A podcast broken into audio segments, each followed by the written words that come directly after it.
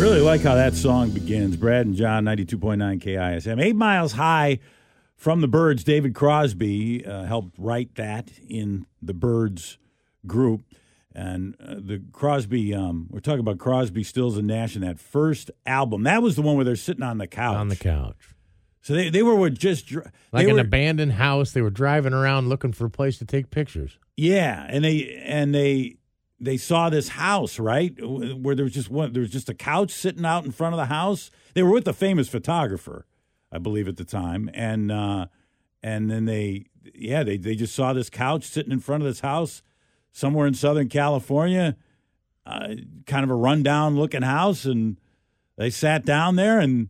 That became the album cover. That was it. Low budget. Yeah, that was all that it took. Pretty cool. Pretty cool. Pretty iconic shot from those guys. I, the, the the the stories that uh, in that Laurel Canyon documentary where they talk about David Crosby and the Byrds and things like that, and and um, and the reason that they couldn't get along with him anymore because of some of the, the sexual things he would get into. That's worth watching. Again, Yeah, he had some weird. Um, yeah, like he brought a song to the table called "Try." Uh, try. What was it? it was a sex. Yes, it was. It was. It was called Triangle or something like that. it was about like having three three ways. And they said, like, hey, wait Yeah. a minute. We're the Byrds, man. we don't We're- sing about yeah, stuff we- like that. We're not. We're not going to do that. So that was it. Then he's and they he said, then "All I'm gonna well, I'm going to go thing." find a thing where I'm going to go find a couple other guys who want to sing about stuff like that." Yeah, uh-huh. And uh, well, and Graham Nash left the Hollies for the same reason, not because Graham wanted to necessarily sing about that, but he wanted to sing about what was going on in the world, and uh, and so it was, you know, it was it was a it was a good connection between those two guys and Stephen Stills, and then there you had it.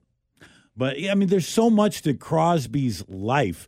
This guy listener called up while we were playing that song and, and said, "Didn't he? Wasn't he? Wasn't there a rumor that he fathered Melissa Etheridge's kid or something like? That? It wasn't a rumor. It was a."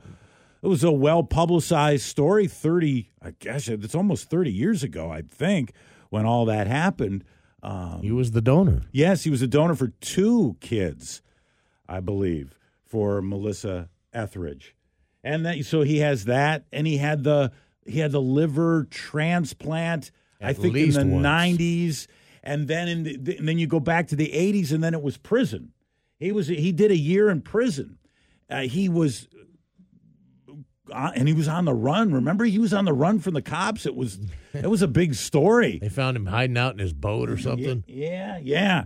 And so he did a, a, a year in the slammer, and then he, here he's talking a little bit about that, about what it was like being David Crosby in prison. When I went in prison, cut both ways. Hey, Rockstar, how you feel now, huh?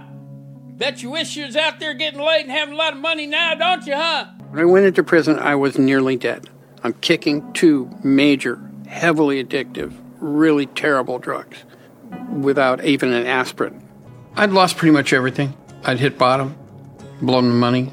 I spent four months in solitary. They lock you in a steel box and feed you through the door. And in prison, I woke up in a cell, remembered who I was, and started writing again. And that was the beginning of the road back. And that brought that band back too. And I think they they so he got out of prison I think in 86 and then you remember it was like 88 or so they put out an album. What was that? American American oh, Dream. American Dream. And there were a couple of good songs on that album. And Neil Young, that was Cros- that was Dream. Right, that was the full. That was all four of them that were on that, and they said that they they did that because they they knew he needed money, and so they did that album and they did that tour. And and if you look at that that and then like the traveling Wilburys and you thought, God, those guys are so old, you know, and they weren't really.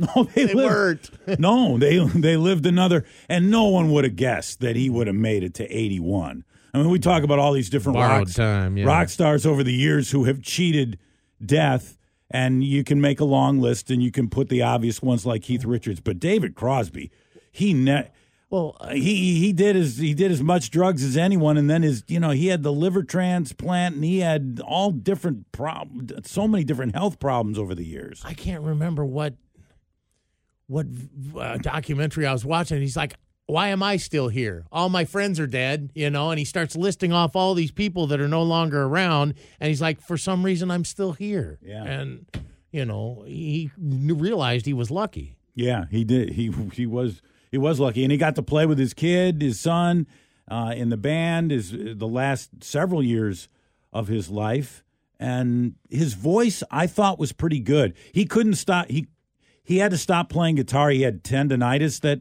that hit him like in, a couple years ago, and and then so he said, I don't think I'm going to be touring again because I can't play guitar anymore. But then it was only a couple months ago he's he reconsidered he talked about, well, you know, maybe I'll go back out there again, not play guitar. Maybe I'll just go out there and sing. So he he was it sounded like he was willing to give it another run, and then uh, this illness just uh, th- th- I don't know that was kind of kept on the down low because we didn't hear anything about that. They said long illness. Yeah, he said it was a long illness, but he he has been pretty public with his battles. But this one he he did keep quiet.